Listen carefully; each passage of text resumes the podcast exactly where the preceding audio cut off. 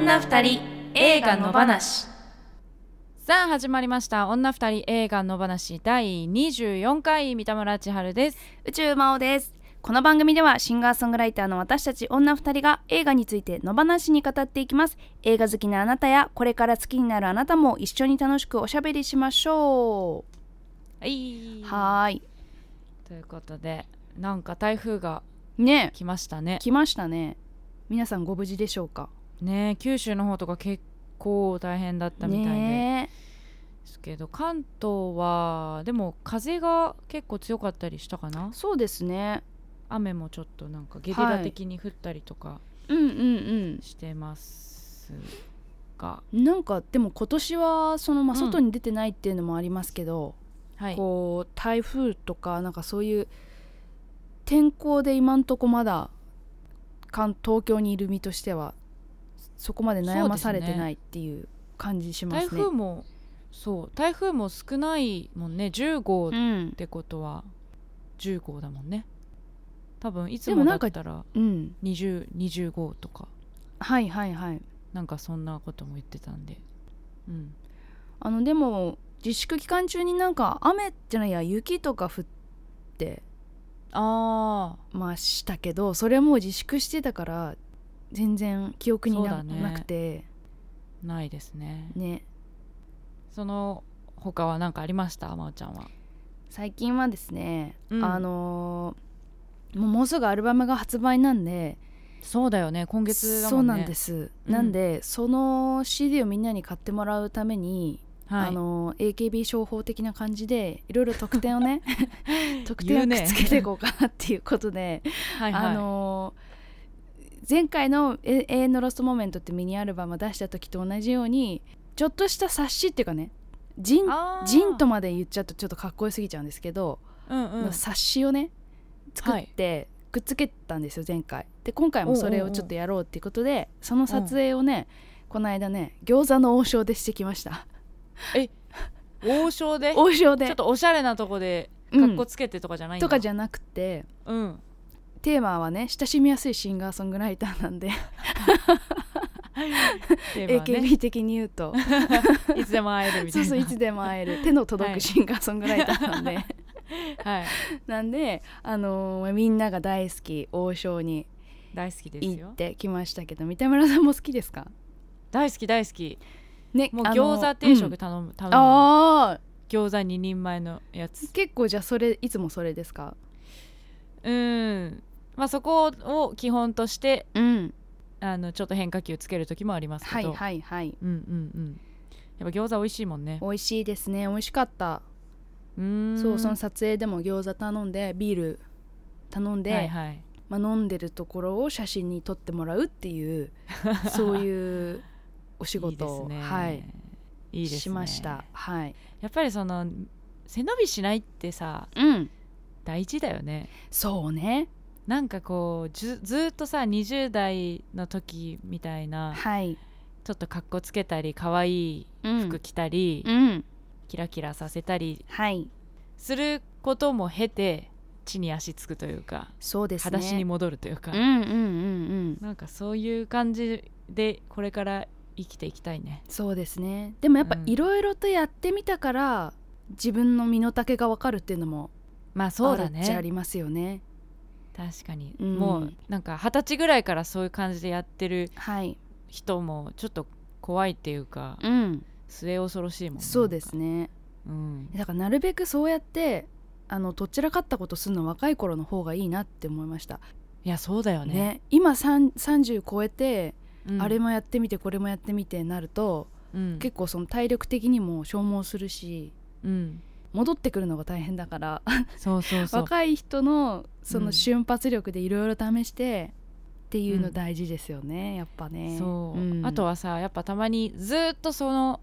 私はこう見られたいとか、こうであるべきみたいなところにずっといる人とかもいるじゃん。でも、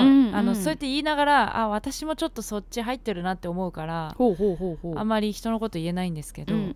でも私とかよりもっともっとずっとそこに縛られ続けてる人とかたまに見ると、すごいなんかこういたたまれない気持ちにはなる。本人が幸せならねいいんですけどね。でも大体幸せそうじゃなくないそうそう、それってバレるんですよねやっぱり、うん、やっぱそれをやったからって幸せになれるわけじゃないから、うん、その背伸び自体がそうなんですよところに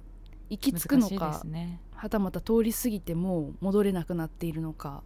まあでも自分にもねそういうとこあったりしますよね。あるある、私も結構 そっち側の人間だから、うんうん、最近はでも意識的にちゃんと地に足つけようって思っている。そうですか。へえ。けどでもまあ全然多分こう自分をこう見せたいみたいなのは、うんうんうん、強く働いちゃう方かなと思うから気をつけなきゃと思ってる。なるほどね、うん、でもそのなんかやっぱこう見せたいが強い人の方がなんかこうアーティストとしては正しい姿っていうかっていうふうに思いますけどね。なんかあの人かっこつけちゃって痛くないみたいなふうに言われてからが、うん、一人前みたいなそこから先をどううまくやるかみたいな、うん、そうそう、だからガクトさんみたいな世界。あ確かにね、うん、だからどっちかだね、生き切るか、うん、ね、そうそうそう、潔く戻ってくるかそう本当そうですよねそっか、うん、まあ、今だから狭間の年代なのかもね、ね、30代とかって、うん、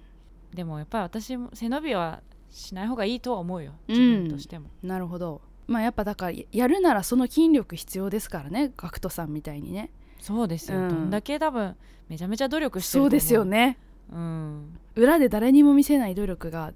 うん、あるはずですから。だって不自然ですもん、どう考えても、ね、そうなんですよスーパーにいたら不自然なんだそうそうそうねってことはやっぱりスーパーの安い食材は買えないってことだし、うん、そのためにお金を稼がなきゃいけないってことだし、そうだ ね, ねっていう、そういうのをキープするためにはあらゆる努力がね必要なんですよね。そうかそうか、まあっていう感じで話揃えたけどそうですね、はい、そうやってジンを作って、うん、でも大変だよねそれ作るのもね。まあそうですね。でも作るのはなんか文章書いたりもするんですか。そうそうそうそう。でレコード会社のドリーミュージックのね、うん、方がね結構やってくれるんで、私はそんなにやることないんですけど、うんうん、エクレアさんだ。そうエクレアおじさんがやってくれるんですけど、うん、私は今回の冊子に関しては1日のスケジュールを書きました。女性ファッション誌でよく見る。モーニングルーティンじゃないけどモーニングルーティンみたいなやつ、9時起床、あそうそうそう、朝何するとかいうやつ。へえ。まあ虚実入り乱れしスケジュールを書いてはい、はい、いいね、何が本とか 見抜けみたいなやつむずまあでも基本的にそういうふざけた内容で構成しておりますので、はい、皆さんに手に取ってほしいなという宣伝でした。いいですね、はい、楽しそうです。はい、出来上がったら三田村さんにも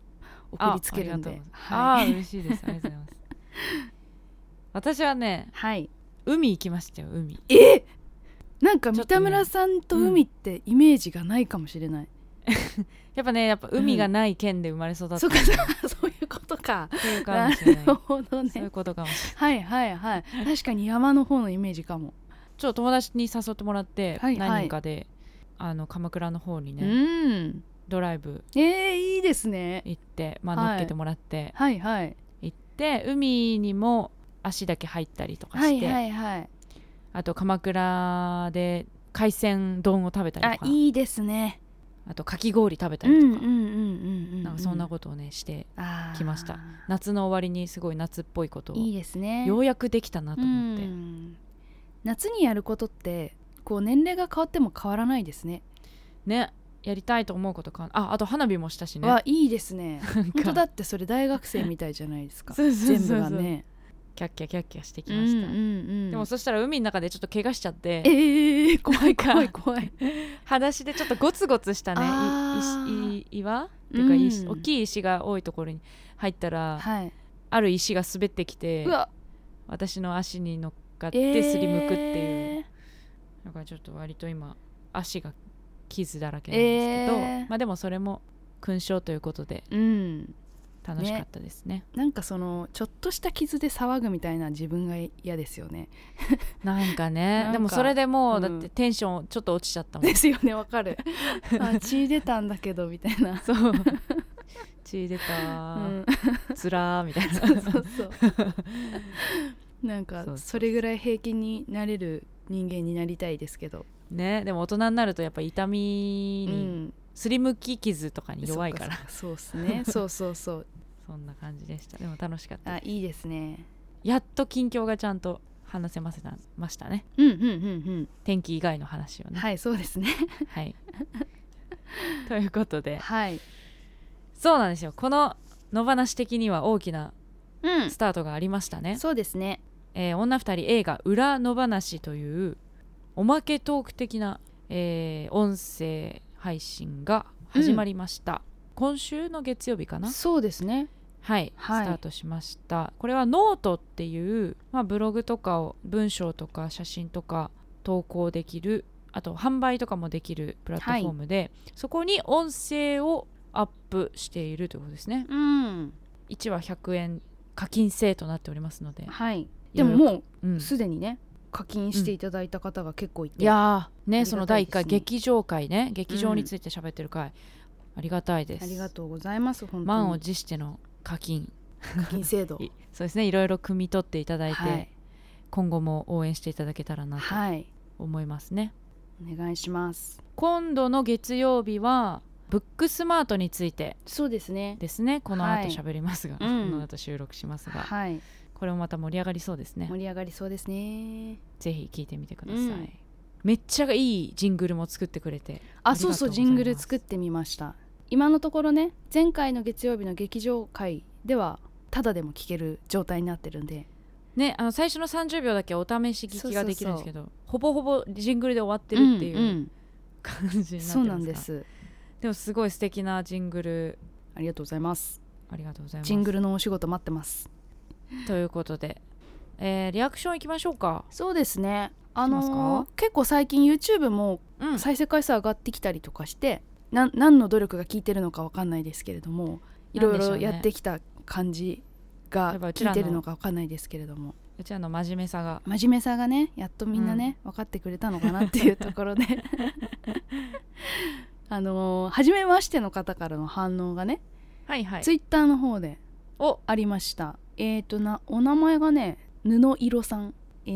初めて感想を記します。ピントがずれていたらごめんなさい。劇場についてですね、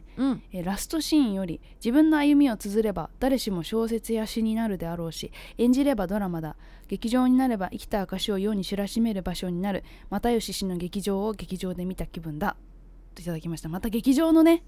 感想ですね、こちらね。そうですね、うん、いや、そう、最後がラストの作りに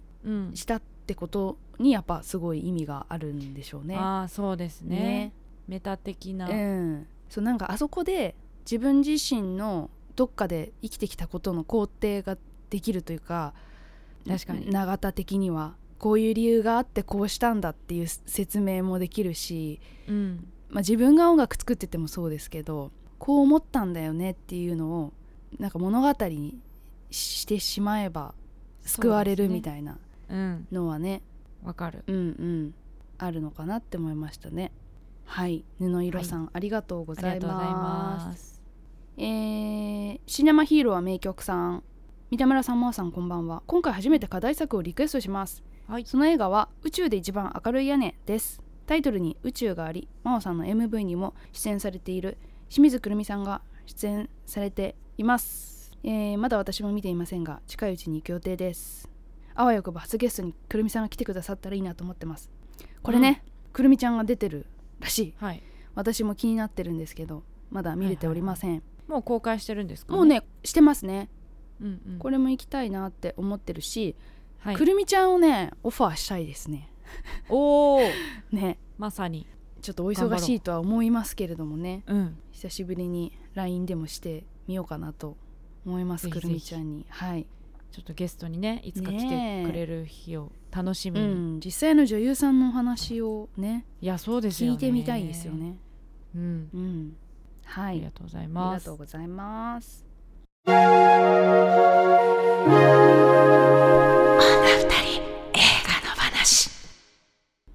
毎週一つの作品を取り上げて語っていきます。今週の作品はニテーシュ・ティワーリー監督、きっとまた会える。女が2人集まれば映画の話で日が暮れる。ダラダラズルズルゆるゆると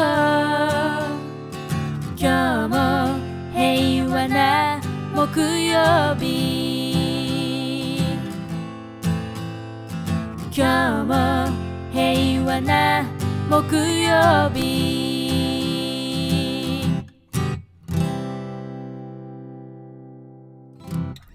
ダンガルきっと強くなるのニテーシュ・ティワーリー監督が自身の大学時代のエピソードなども盛り込みながら、1990年代のインドの工科大学の学生寮を舞台に主人公と仲間たちの友情を描いた一作。息子が受験に失敗し病院に担ぎ込まれた兄、そこへ今は親世代となった悪友たちが集まり、兄の息子を励ますため学生時代の奮闘記を語り始める。90年代インドでもトップクラスのボンベイ工科大学に入学した兄だったが、学生寮は負け犬ばかりが集まると言われるボロボロの4号寮に振り分けられる。兄と4号寮の仲間たちは寮対抗の競技大会で負け犬寮の汚名を返上すべく、知恵とやる気と団結力で様々な競技を勝ち抜いていくのだが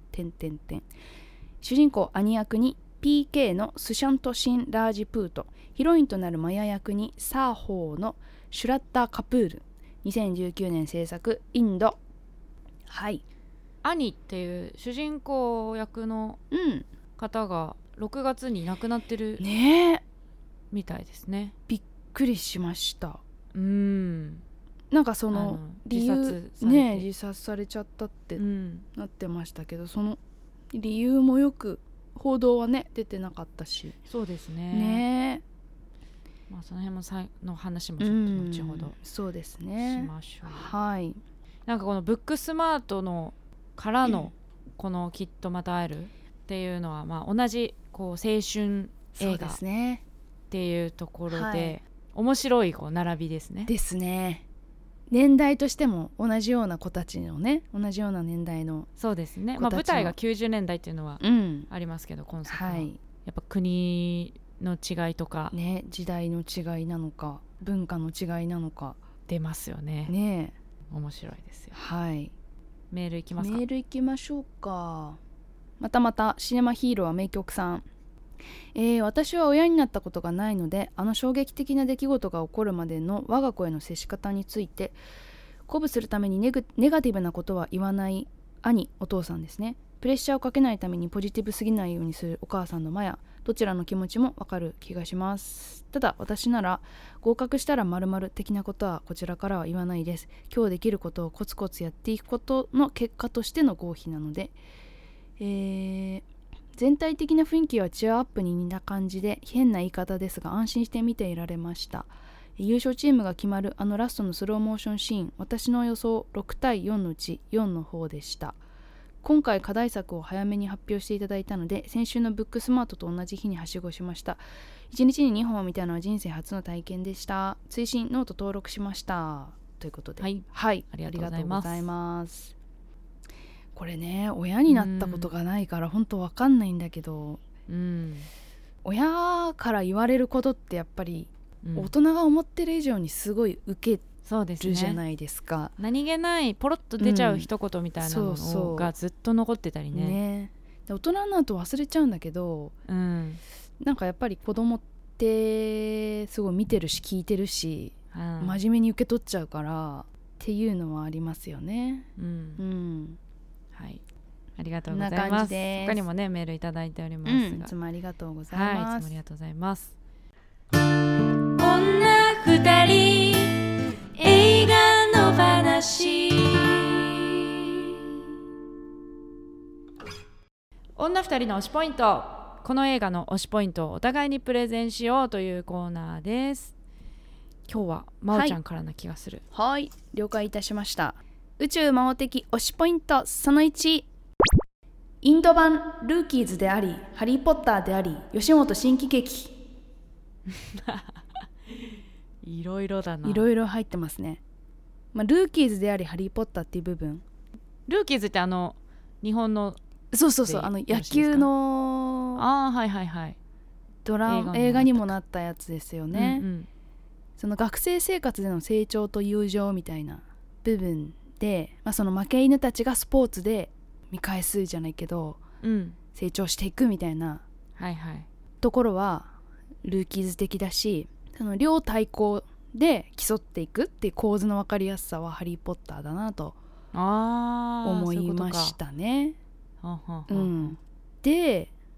テーマとしてもすごく分かりやすいんだけど、物語の進め方的にも定番の型を使って安心して笑わせてくるっていう、うん、そうだね、そういう型が吉本新喜劇的だなと思いましたね、うん、でその笑いのタイプがなんか結構昭和の笑い、日本の昭和の笑いに近いというか、うん、なんか人情あり、エロあり、なんかこうずっこけるみたいなあり、うん、ハゲあり、メガネいるみたいな、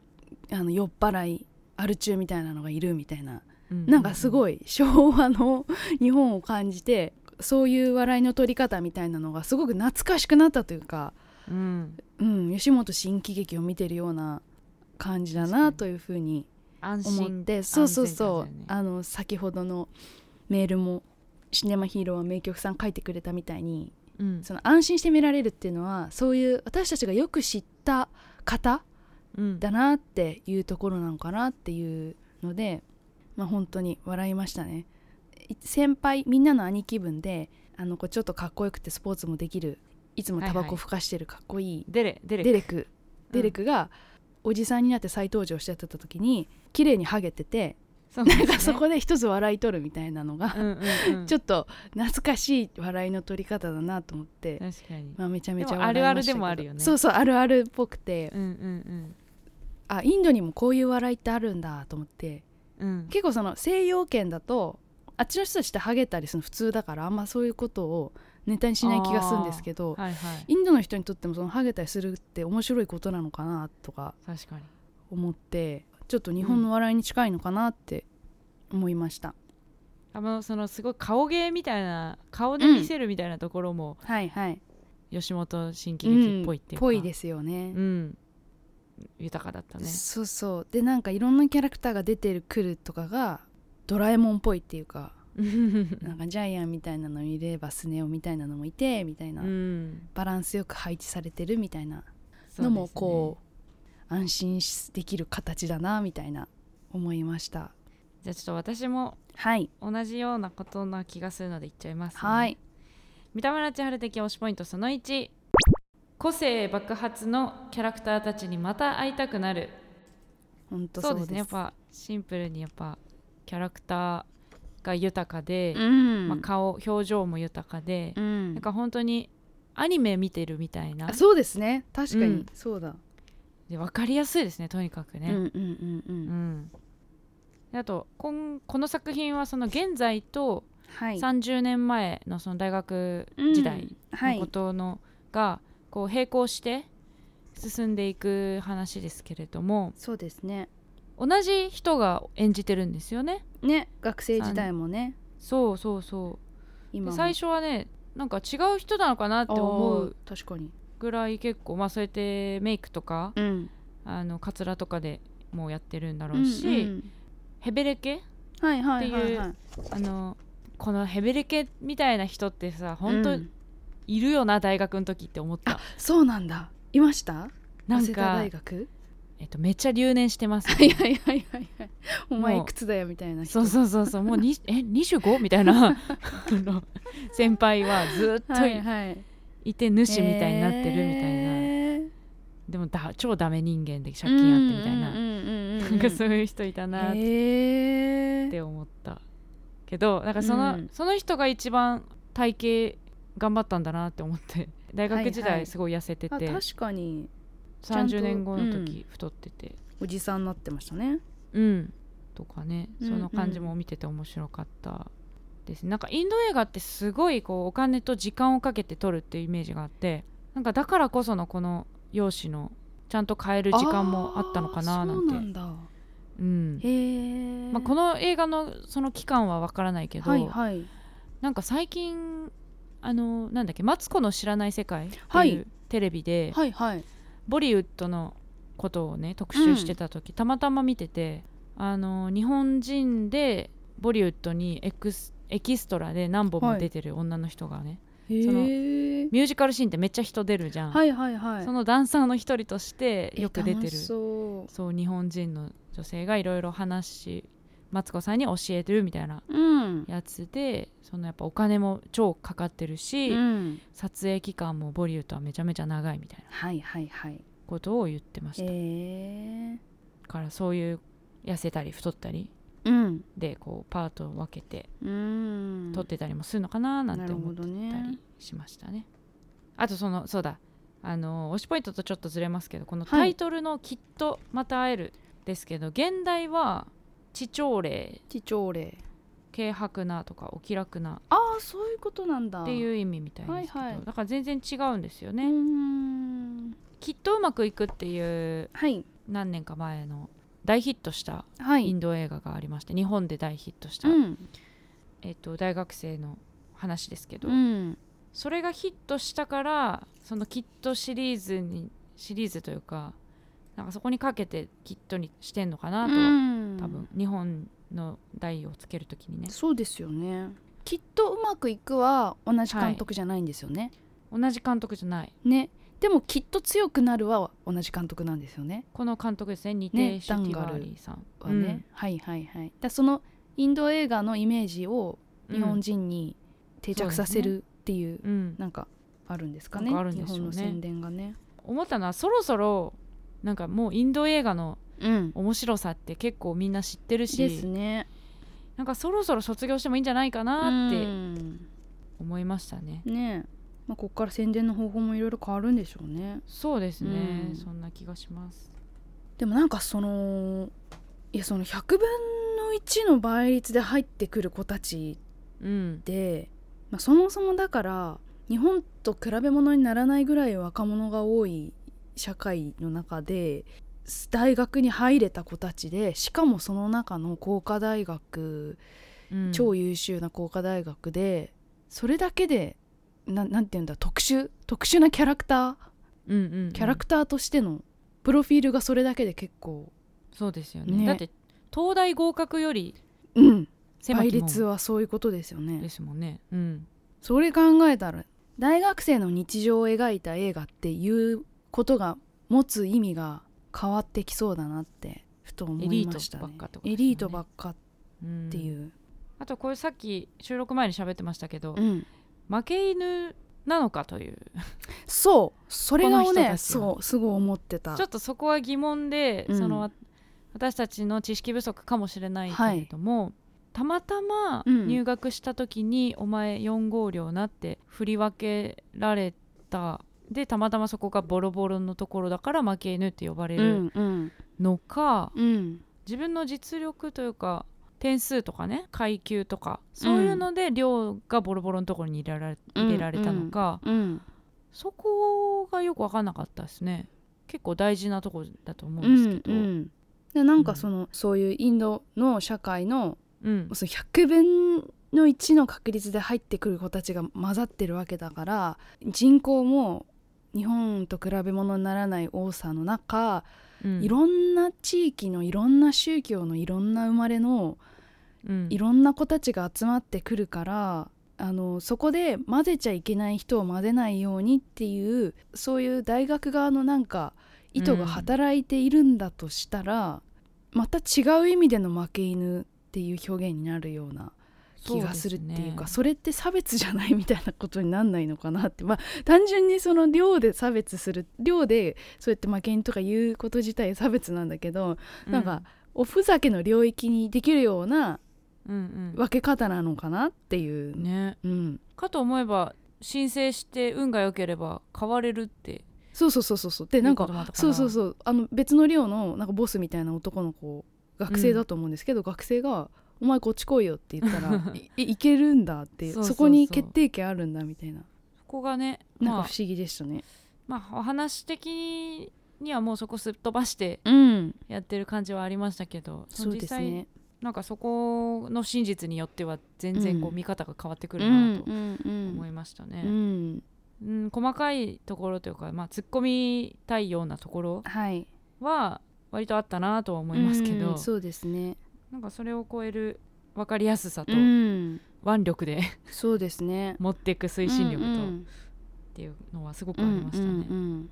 なんかどのあたりを背景として風景としてこっちが無効化 しなきゃいけないもんなのかっていうのが、インドの文化が分からなすぎてちょっと難しいというか、そうですね、こういうもんだよねっていうラインが分からないから、うんうんうん、やっぱねアメリカとかだと少しは、ね、たくさんいろんな映画で、うん、見て理解できるとこもあるけど、なんかどこまでが ね、うん、常識として良しなのか、そうだね、うん、みたいなのがちょっと分かんないなって思いましたね、確かに、はい、では続いての宇宙魔王的推しポイントその2、感情表現が豊か。先週のブックスマートで、まあ、そのアメリカってなんか洋だよねみたいな、湿っぽくならないよねみたいな話があったと思うんですけど、なんかそれに似たものを感じましたね、これも、うん、まあ、息子がね自殺未遂をしてしまうっていうところがあるんですけど、なんかそこの息子が抱える悲しみとか、うん、辛みみたいなのって日本で描こうとすると もっと結構きついものが出てくる気がするんですけど、うん、なんかそこの描き方とその彼らの学生時代の思い出と息子の出来事が絡まってるからか分かんないけど、すごく、うん、なんて言うんだろう、そこまで落ちきらないというか絶望のそこまでいかない感じがするっていうのが、うんうんうん、ちょっと日本の描き方とやっぱ全然違うなっていうのは思って、でだから悲しみのシーンもすごい悲しいんだと思うんですけど、悲しみのそこまで一緒に落ちていかない感じがするんですよね、その、そうですね、うん、やっぱ全体のトーン的に、はい、これは前振りだろうなって思えるというか、はいはいはい、なんかそれが分かってるから大丈夫な感じする、うんうん、あ確かにね、うんうん、その演出上のっていう何かなのかなっていうのもあるし、だ最初からすごい息子のことめちゃめちゃ愛してますっていうのが もちろん歌でも表現されるし、うん、音楽でも表現されるし、まあ、音楽が本当素晴らしいからそうですね、すごいそこでもうその息子への愛情みたいなのをすごい共有するんですよね。でその後息子が、自殺未遂しちゃうってなった時に、なんか息子を愛してるっていう気持ちがまだ維持されたままでいられるっていうか、その急に現実を見させられないというか、現実にぶつかって落ちるって感じとはまた違うなっていうのがあって、うん、なんかそこのテンションが常にこう高い感じがいいなって思いましたね、うん、でそのすごい悲しいし、夫婦でお互い責めたり、そういう表現はすごい豊かにあって、うん、そこが表現としてすごい前には出てくるだけど、その負の感情があんまりガンって感じがしないのが、うん、文化を共有してないからなのかわかんないですけど、まあ、そういう演出なのかなとも思いましたね。そうですね、全体的にインド映画、うん、めちゃめちゃなんか明るいですよね、うん、やっぱそうなんですね、うん、なんかそれ私もちょっと思って、うん、やっぱ明るいなと思って、うんうんうん、って思った時に、あでもこの主役の方自殺してんだよなとか、うんね、あとそのパンフレットにも書いてあったけど、はい、その若者の自殺率の高さがすごくあるっていうのをこう入れた上で見ると、うん、なんかそれってうん、なんかものすごい苦しみのなんか反動なのかなってちょっと思って、なるほどね、すごいみんな悩んでるし、うん、もがいてる苦しいからこそ明るい映画作るのかなとか思うと、実際はどうなのかなって、あ、なるほどね。だそのなんかやっぱり映画表現とかにおいてのそういう苦しみとか絶望とかの、うん、描き方を模索してるのかな。だこの映画全体もそうですけど、負け犬っていうことをテーマにするっていうことが、はい、大事だったんだと思うし、はい、ってなるとなんかその楽しい明るい踊りましょうじゃない部分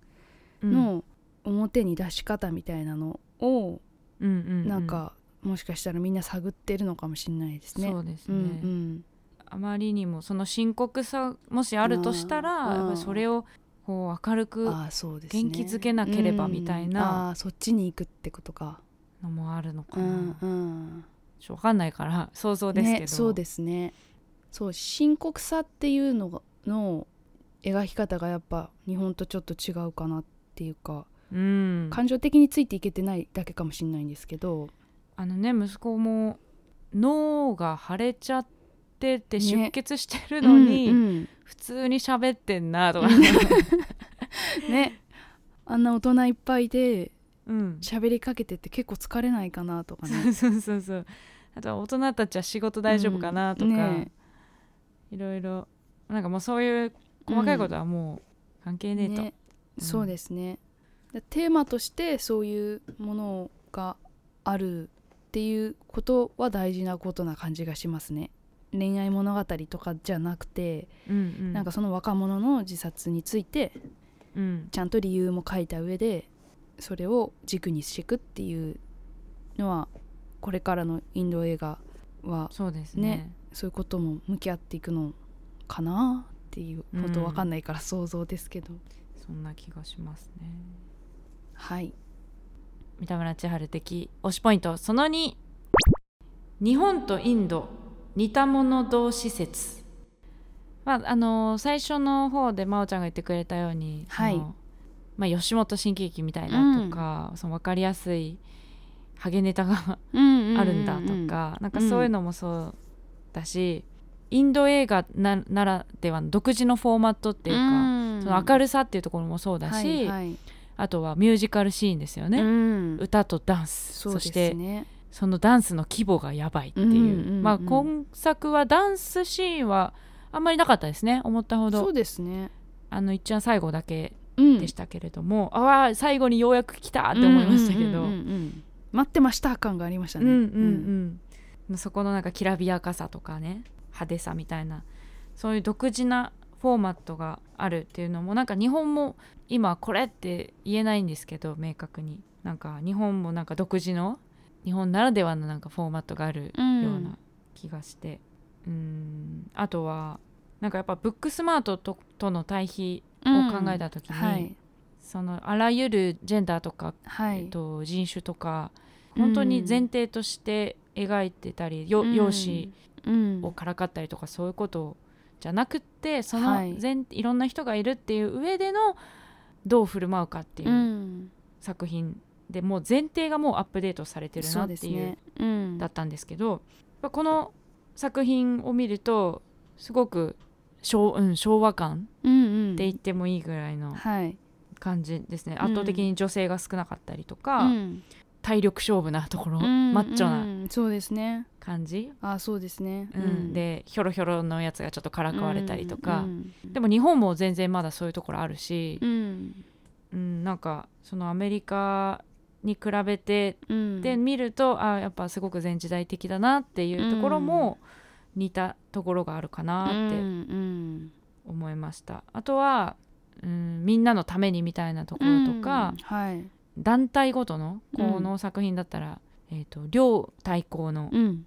スポーツ大会があったりとか、そういうなんか日本もね赤組白組みたいなので分けられて競うみたいな感じもちょっと彷彿とさせるような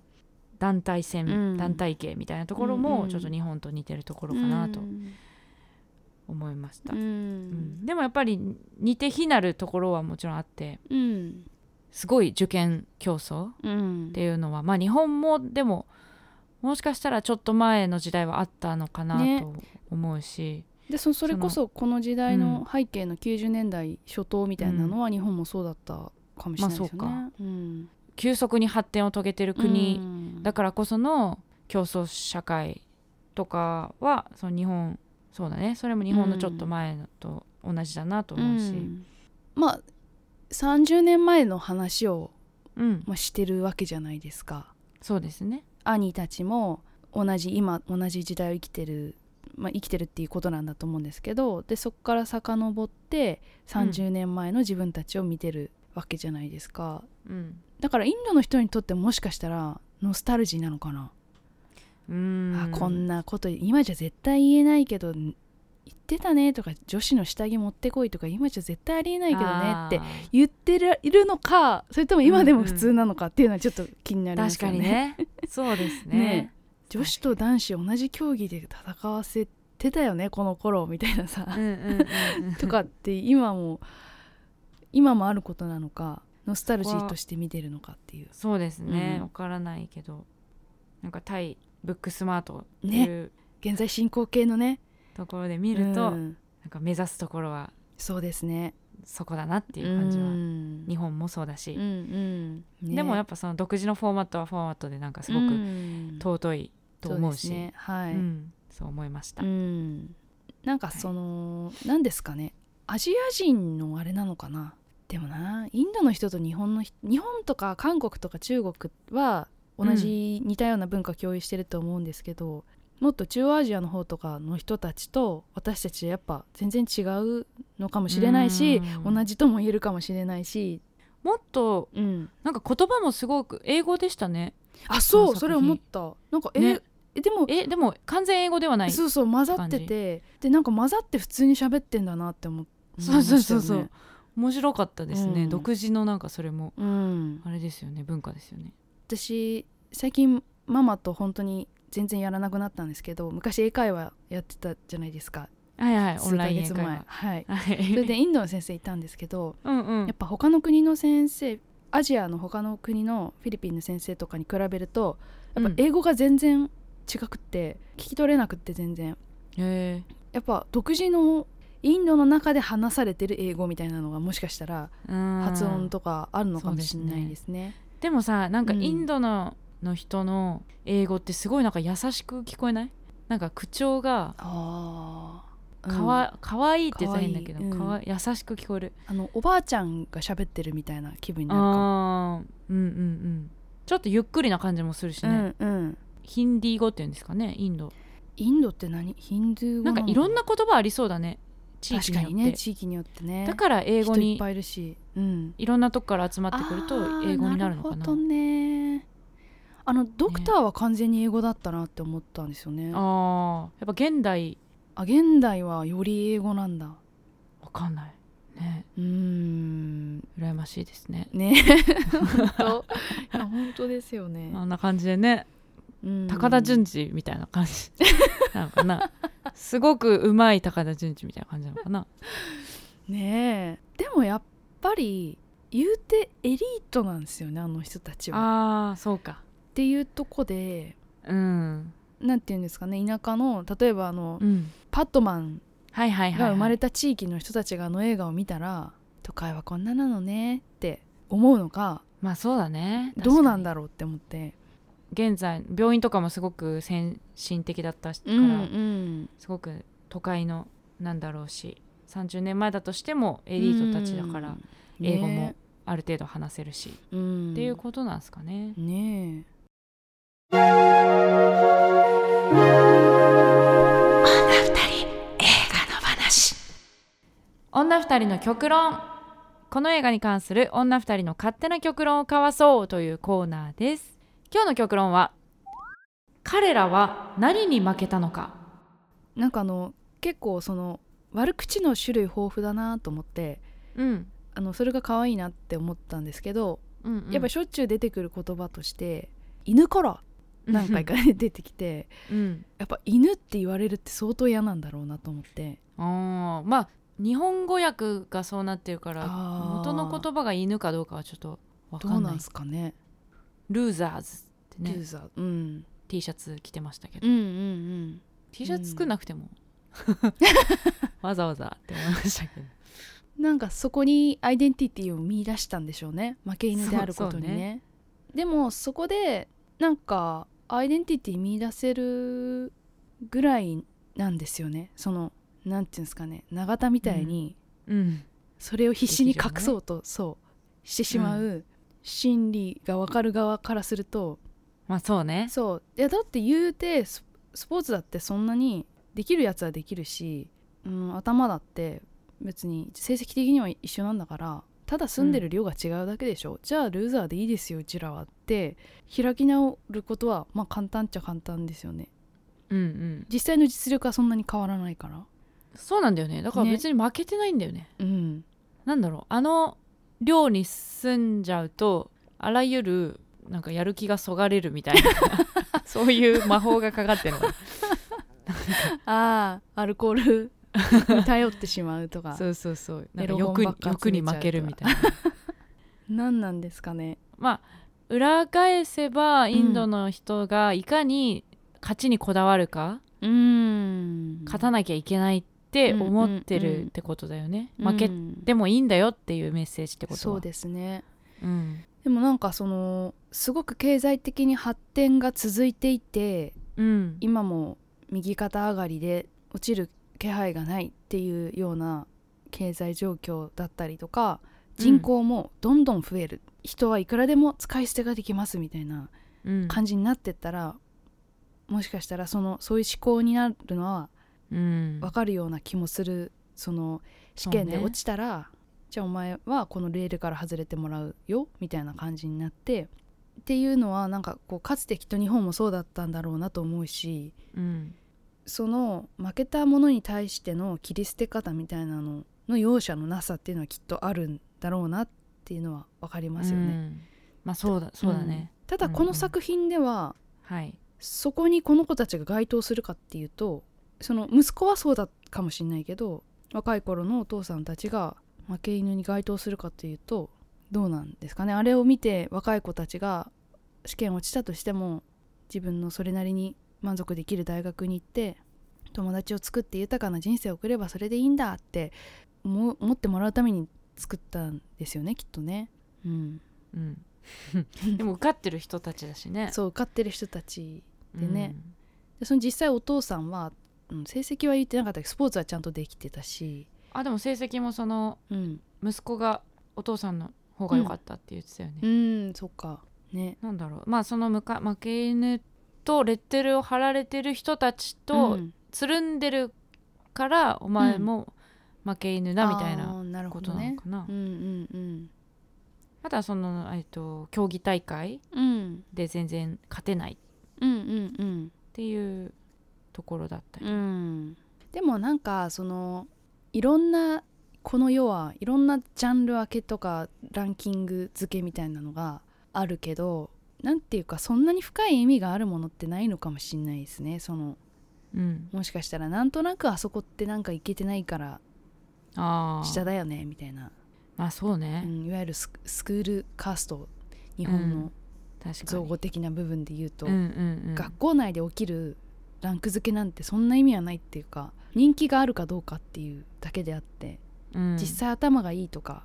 運動ができるとかそんなあんま関係ないみたいなイメージだよね。イメージでなんとなくいけてるかいけてないかで決まるみたいな、確かにね。そういうことの延長なんですかね。まあでも学園ものってそうか、みんな。学園ものって大体そのオタクがいてとか、オタクは割と迫害されてで見返すみたいな。だから彼らは何に負けたのかという極論ですけど、どうしましょう。なんか学生時代に関しては運ですよね運じゃない運が悪かったとしか言えない。確かに負けたわけだよね。だから負けてない実力では別に負けてない。でもなんかそ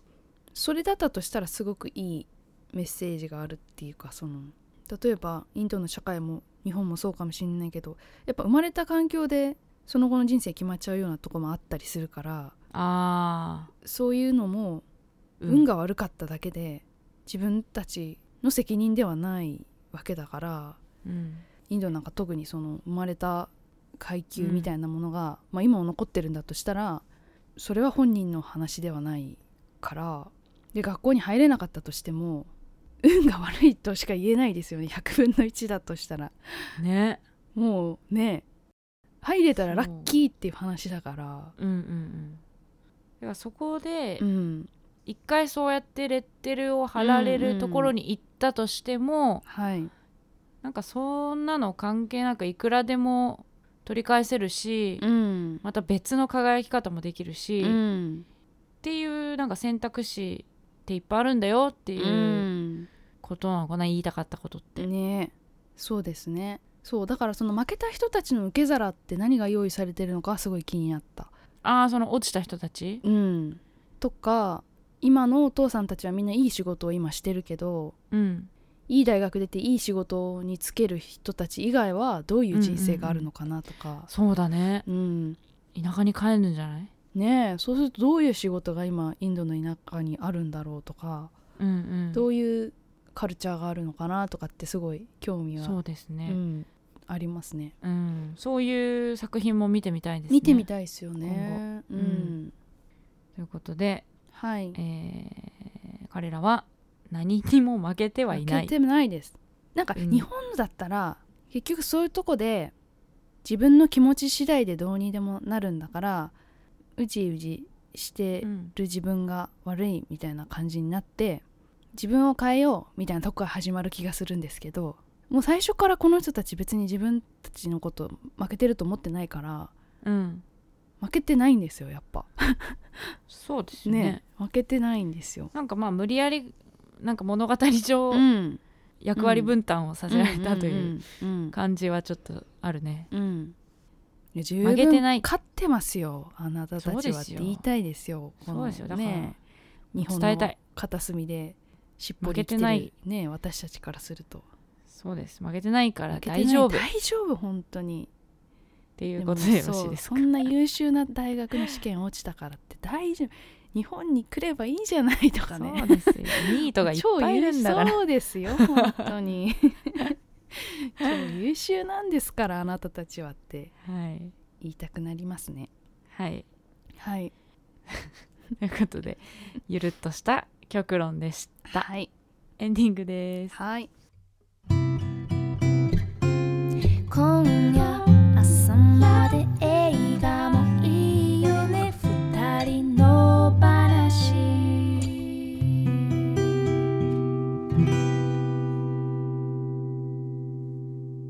女二人映画の話。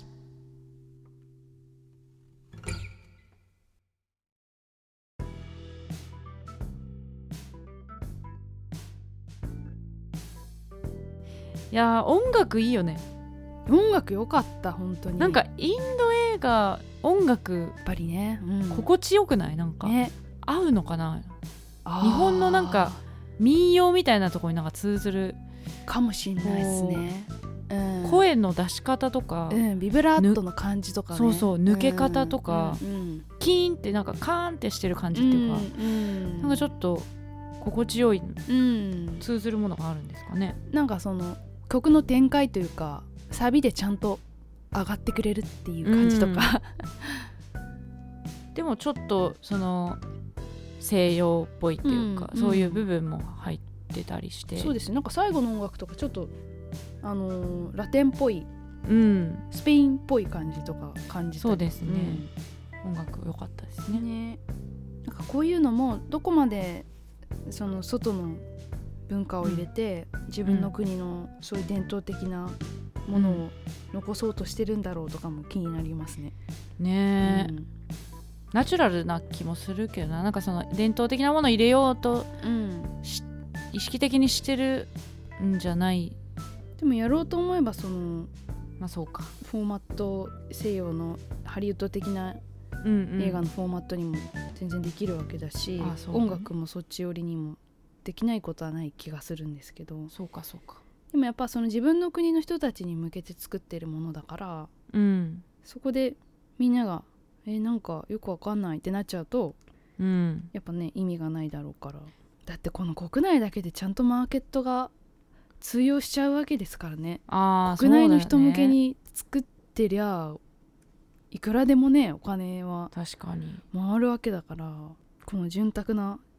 資金が背後に見える感じはすごく羨ましいですね、うん、ね、お金かかってる感じしたよね、うん、やっぱ、うん、ということで気になってるよという方、まだ見てないよという方はぜひ劇場公開、まあうん、いつまでしてるかちょっとあれなんですけど、うん、見てほしいなと思います、ね。インド映画は映画館で見るべきだと思うやっぱり。ああ、そのスケールとか、そうそうそう、踊りのシーンとか、うん、そうだね、うん、絶対映画館の方が楽しい、うん、長いしね。そうですね。家だと逆に集中力がそうかも途切れるかもしれない。あ、なんかインド映画専門の映画館とかできてくんないかな。あ、なんかもっとみんなラフに見れる。いつでもトイレ行っていいし、いつでもお酒買いに行ってよくて声出してもいい、踊ってもいいみたいな。はいはいはい。いくらでも長くていいからみたいな。日本人の見方だとちょっときついじゃないですか。ああ、そうね。じっと座って黙ってるみたいなのだと。うんうんうんうん、でも最近インド映画以外でも長い映画多い気がするな。ああ、そうかもしれないですね。そうですね、うん。短いってあんまないですよね。うん、うん、そうかも。詰め込んでるんですかね、みんなね、うんうんうん、